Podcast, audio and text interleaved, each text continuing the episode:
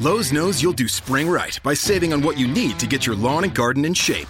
We do it right, too, with deals to help you save every day. Like 4 bags of premium mulch now for just $10. And buy one and a half cubic foot bag of Miracle-Grow vegetable and herb garden soil. Get a Bonnie Basics plant for free. Whatever's on your spring to-do list, do it right for less. Start with Lowe's. Offers valid through 5-1 while supplies last. Bonnie offer valid on select 11.8-ounce pots. Valid in-store only. See store for details. U.S. only. Excludes Alaska and Hawaii. Buongiorno cari amici della pillola tecnica. Allora, io sono Alex Racuglia, questa è TechnoPillz, una trasmissione di Ramping Radio, via con le banalità. Oggi è una puntata breve e vi devo chiedere scusa per questo, in maniera un po' più tranquilla, perché essenzialmente ho fatto 2 puntatozze belle grosse, soprattutto quella del 3D. Concedetemi una puntata leggermente più breve. E tra l'altro a brevissimo arriveranno 2 puntate molto lunghe, una da 1 ora e mezza circa e una da circa quasi 2 ore, per cui va bene così. Perché ne sto facendo una breve? Per 2 motivi, perché l'argomento per cui mi sto preparando non me lo sono ancora preparato del tutto, e allora è lì per la settimana prossima, e invece perché soprattutto non avrò tempo per montarla la puntata, e ho deciso che faccio una cosa breve, e spero di farla breve. Allora direi che facciamo partire la sigla.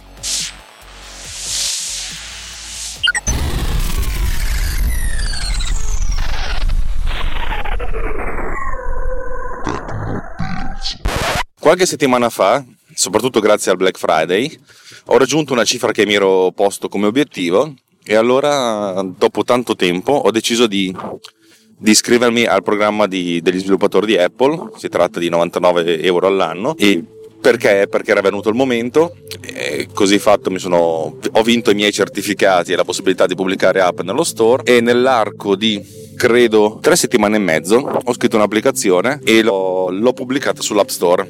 La pubblicazione è avvenuta, se non erro, lunedì 3 dicembre. Oggi che vi scrivo è il 6 dicembre, giovedì 6 dicembre, e ho già aggiornato l'applicazione alla versione 1.1, aggiungendoci una cosa molto figa.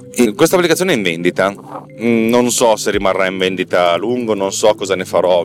È stato veramente un esperimento, ma soprattutto un'applicazione che io ho scritto per me stesso, e oltre ad averla scritta per me stesso, l'ho scritta in maniera che fosse un po' bella e comoda da utilizzare. È in vendita a €2,29 nell'App Store. Probabilmente farò un giorno gratuito e vi avviserò sul Riot, in modo tale che voi possiate scaricarvela e fare delle bellissime recensioni, e poi la posso riportare a pagamento. Teoricamente è un'applicazione che dovrei mettere fuori freemium, cioè la versione base a gratis e poi il resto a pagamento, e magari aggiungere la possibilità di aggiungere cose a pagamento man mano. Però vabbè, insomma, di questa cosa vi ho già parlato qualche puntata fa. Questa applicazione si chiama internamente UM Counter, dove UM sta per Ultimedia, che ho scoperto mi piace come prefisso tutte le cose. Però nello store si chiama Power Counter. Trovate la pagina di Power Counter nelle note dell'episodio. E cosa fa? È un contatore molto semplice. Praticamente quando clicchi su più aumenta di un'unità la cosa.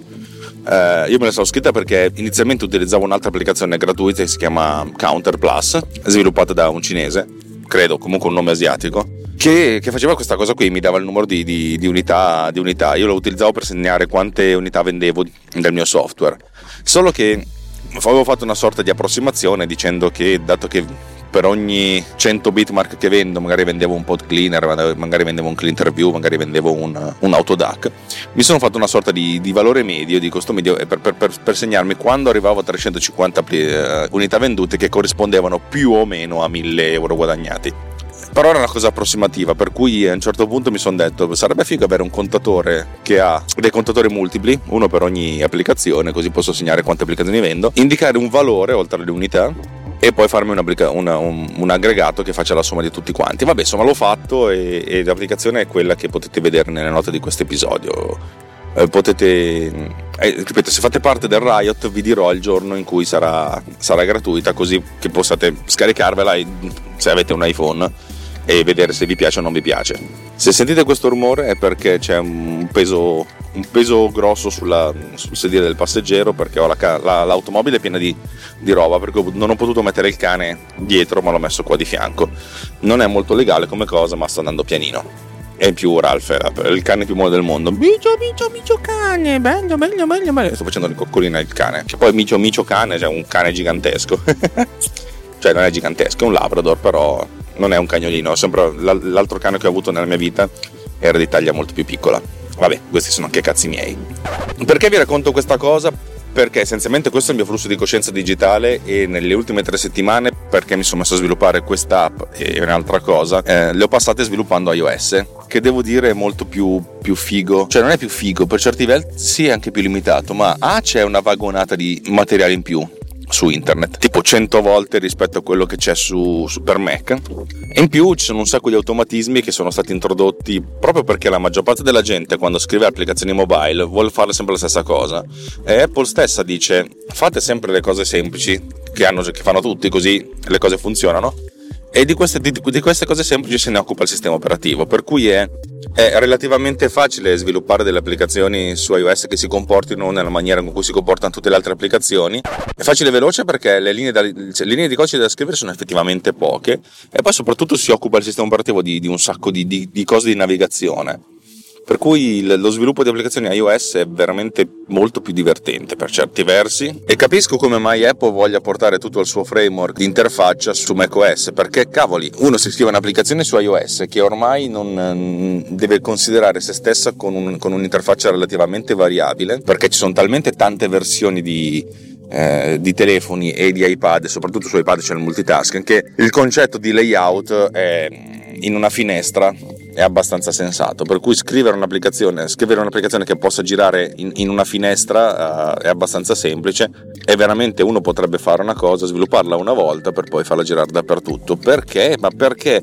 ci sono tante di quelle gestioni di automatismi che sono praticamente pronte per il 95%, il 97% delle cose che si possono fare. Ora non sto dicendo che voglio abbandonare lo sviluppo per Mac, no, però lo sviluppo per iOS è più semplice, anche più veloce da imparare, perché ci sono un sacco di cose che si possono riutilizzare fatte da altri. L'unica cosa che non ho trovato è ovviamente la gestione di una timeline, che a questo punto voglio implementare da zero con tutto quello che ho imparato negli ultimi 18 mesi, in modo tale da poter avere una versione, magari non 1.0 ma la 1.1 di PodUser, che abbia un'interfaccia ancora più responsiva, ancora più potente, ancora più efficiente, ancora più veloce. Ve ne racconterò pian pianino.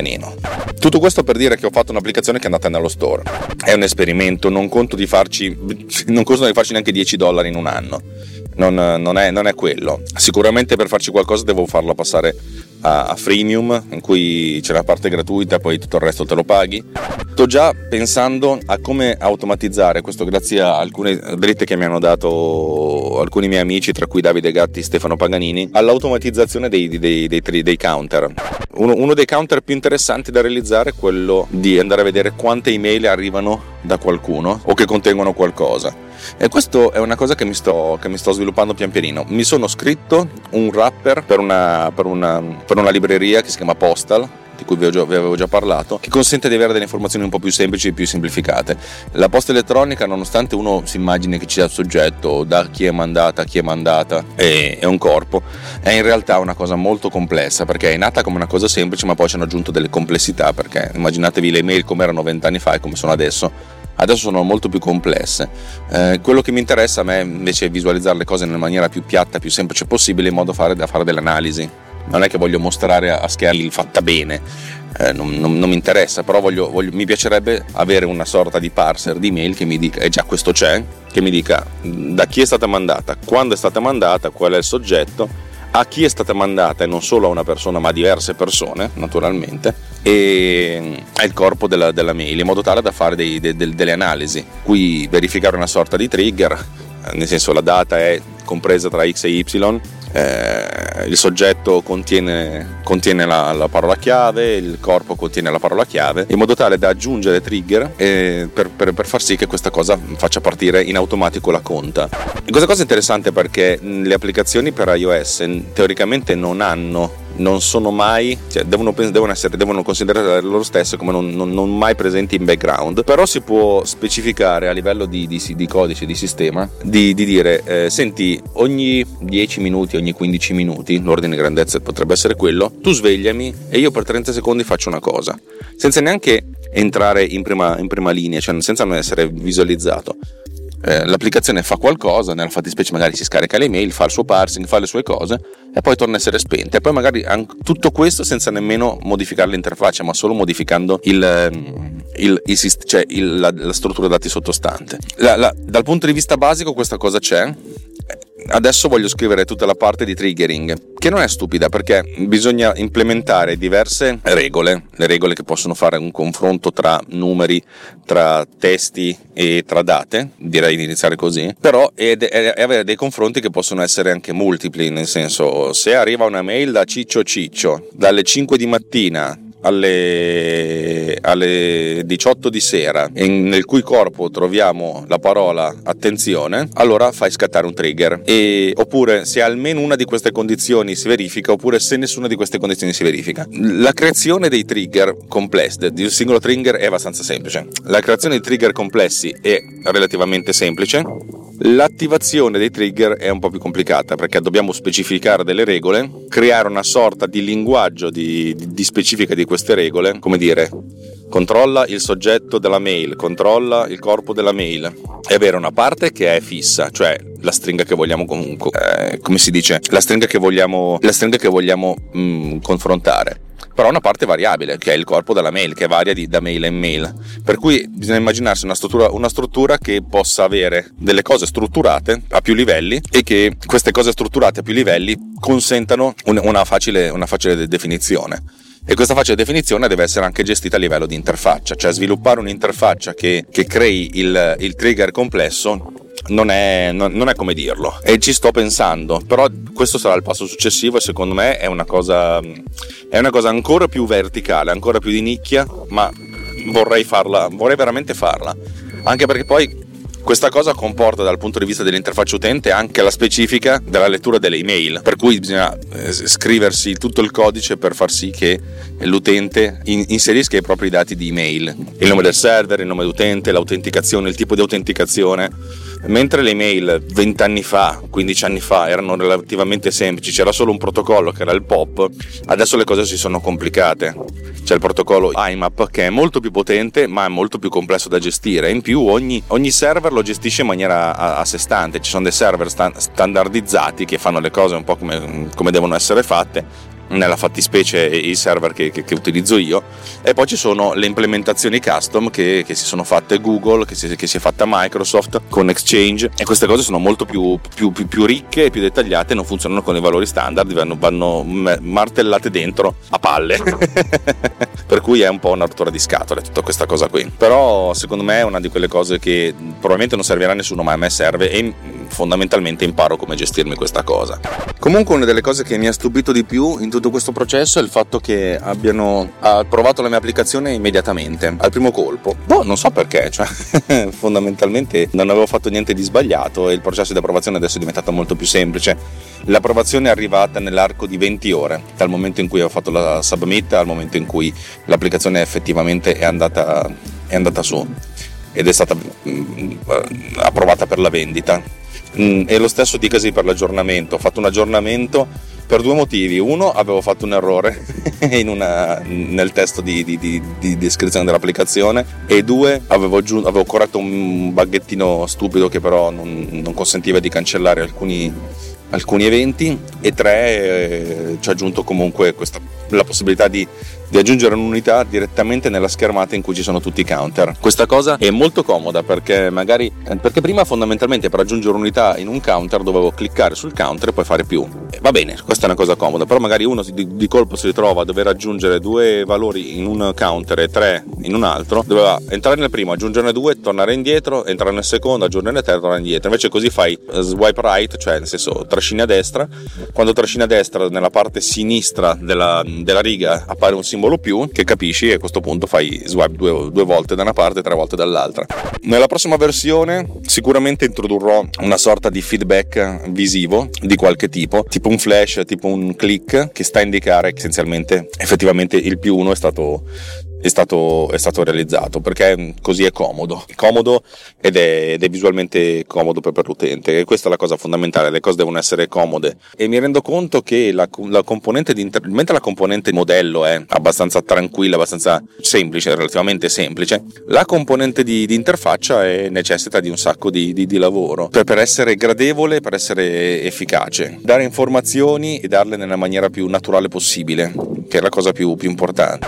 Una delle cose che mi serviva di più questa applicazione era la parte di statistiche, cioè mi piace l'idea di sapere quante unità sono state vendute nel giorno, nella settimana, nel mese, quanti soldi ho fatto sia a livello di singolo counter sia a livello di counter globali, e avere una proiezione di quella che è il trend rispetto al giorno precedente o alla settimana precedente o al mese precedente, sia per le unità che per valore, e sapere magari quali sono i giorni della settimana in cui si vende di più, quelli in cui si vende di meno. E ho scoperto che, non mi chiedete come sia possibile, la domenica è un giorno in cui si compra di meno, posso capirlo, ma subito dopo la domenica il giorno in cui si compra di meno è il mercoledì. Ma siamo lì, tipo se la domenica rappresenta il 5%, il 4-5% delle vendite, il mercoledì rappresenta il 7-8%, che uno dice perché? Cioè la domenica rappresenta 1/20 delle vendite, mentre è un giorno su 7, dovrebbe essere mediamente 1/7, mercoledì rappresenta 1/14, non mi chiedete come mai,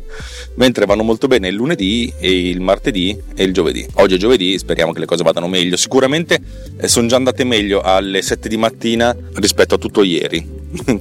Oggi alle 7 di mattina ho venduto 4 unità di Bitmark, ieri ne ho vendute 2 in totale. Anzi, dovrei controllare, secondo me sono arrivato al migliaio di Bitmark venduti, prima o poi dopo controllo.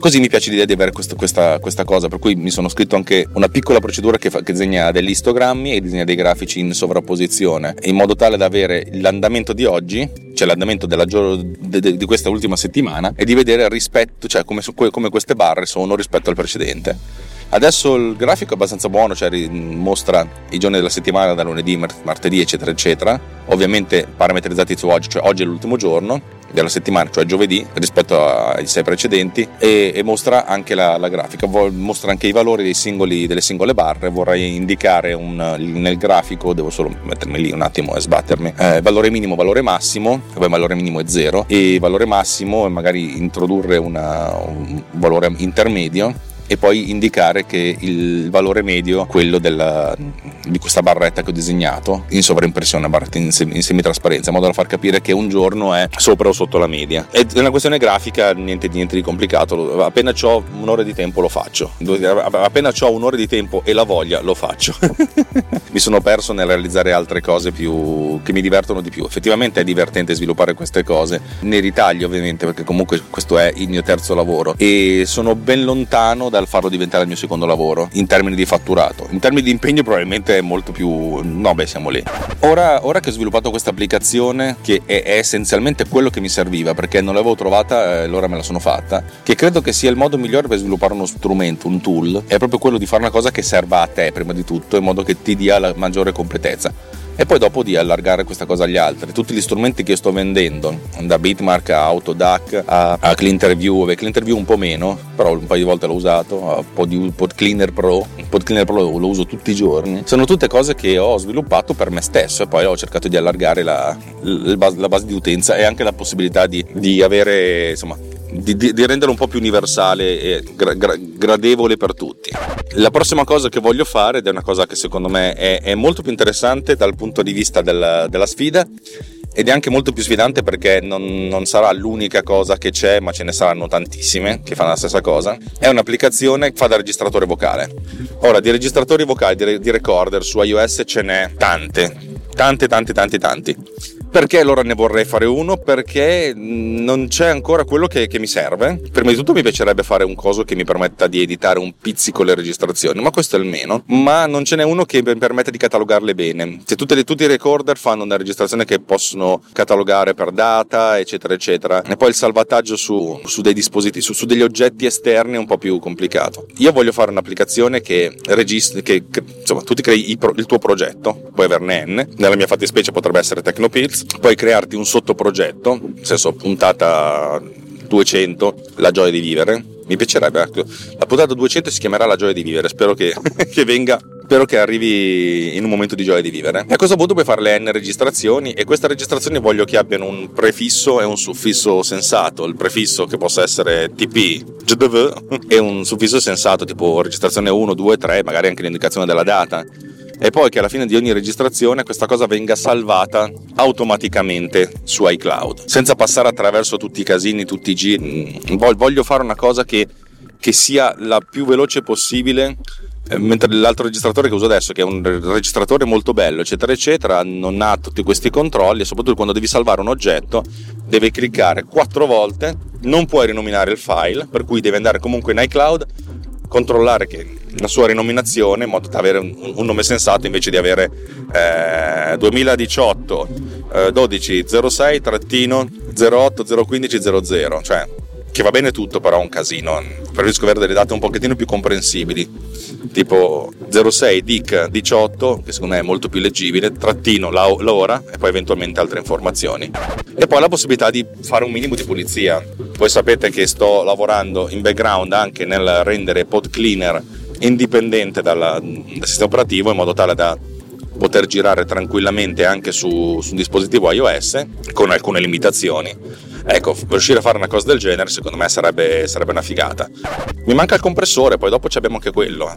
Non è poco per niente. Va bene, niente, pensavo di fare una puntata breve, in realtà questo è stato un po' una puntata di flusso di coscienza, troppo. Scusatemi, alla fine voi ascoltatori siete degli ascoltatori, per cui cioè avete le orecchie dalla parte del manico. Ah, piccola cosa che non vi ho detto, l'ho detto l'altro giorno in Sama Radio, stiamo facendo degli esperimenti in runtime, anzi personalmente li sto facendo io sui miei podcast. Spreaker ci ha mandato un'email dicendo: volete monetizzare? Allora, quando arriva la parola monet io sono già lì con gli occhi a forma di dollaro.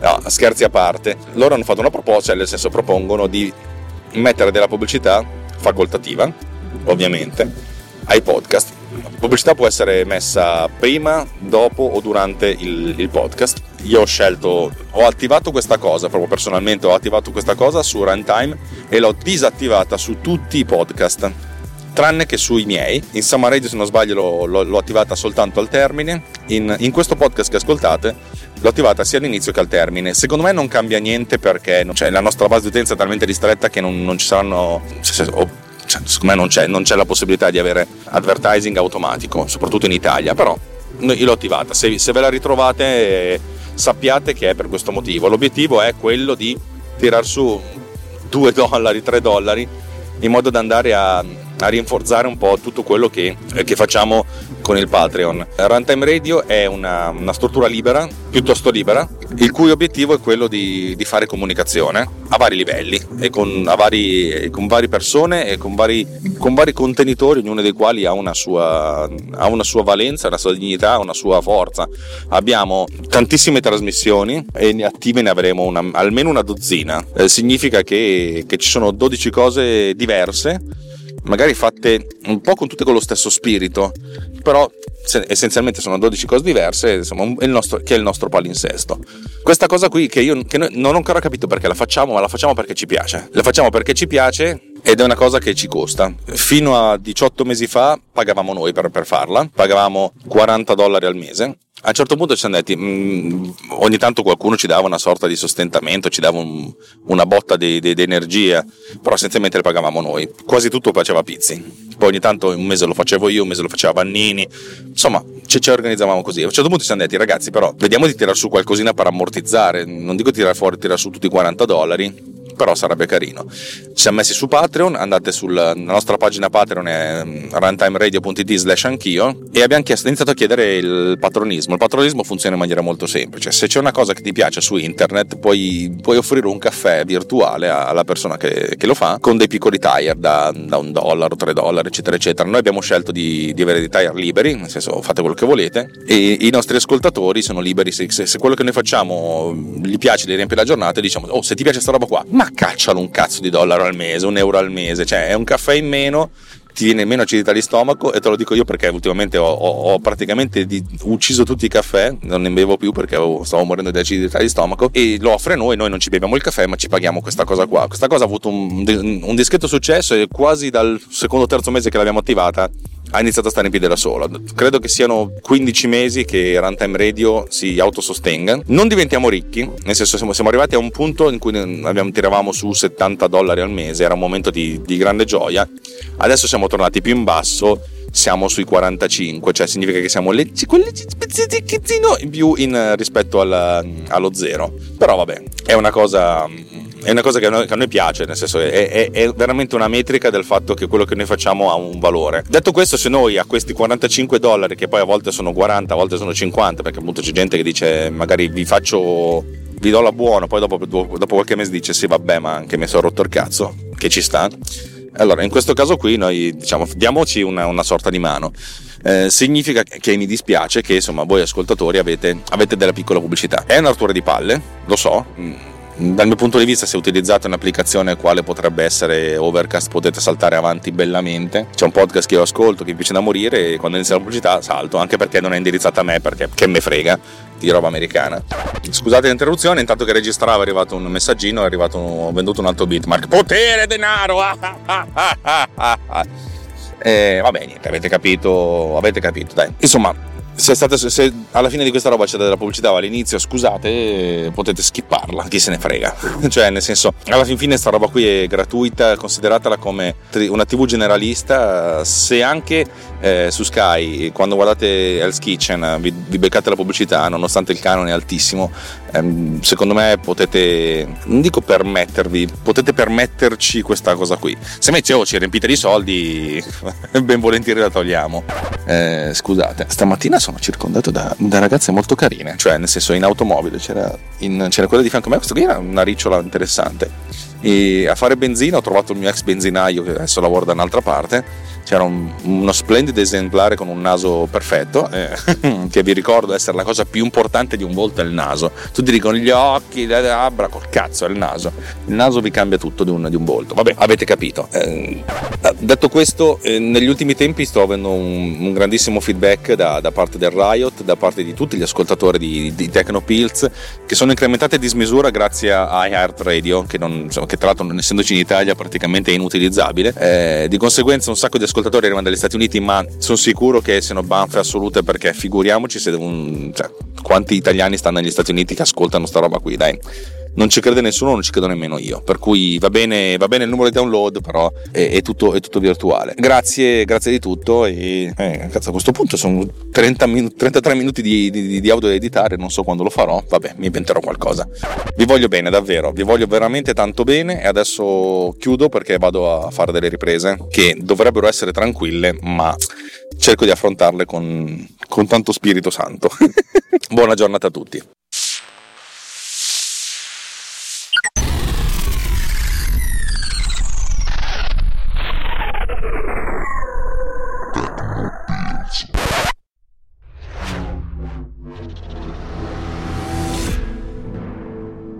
This podcast is edited with PodUser. Discover more at Ultimedia/PodUser, ulti.media/PodUser, PODUSCER.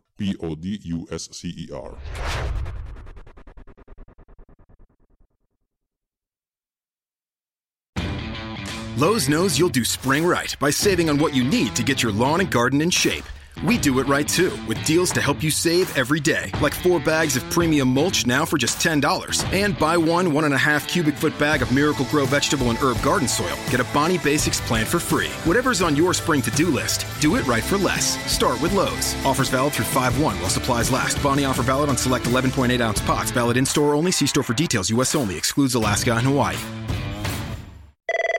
Hi, Fashion Hotline. Hi, we're hosting a spring picnic and the weather looks great, but we don't. We need stylish new jeans now. Get to Old Navy. Old Navy? Yep, right now. Jean shorts and tees are up to 50% off. Up to 50% off? Our fashion forecast is looking up. Sure is. Refresh your denim with new distressed styles and lighter washes. There's 106 washes to choose from. Jeans start at just $15 for adults, $10 for kids. But the picnic's this weekend. We need them now. Just buy online and pick up in store for free today. Free pick up in time for our picnic? Get up to 50% off jean shorts and tees now at Old Navy and oldnavy.com. Valid 4/27 to 5/5. Select styles only.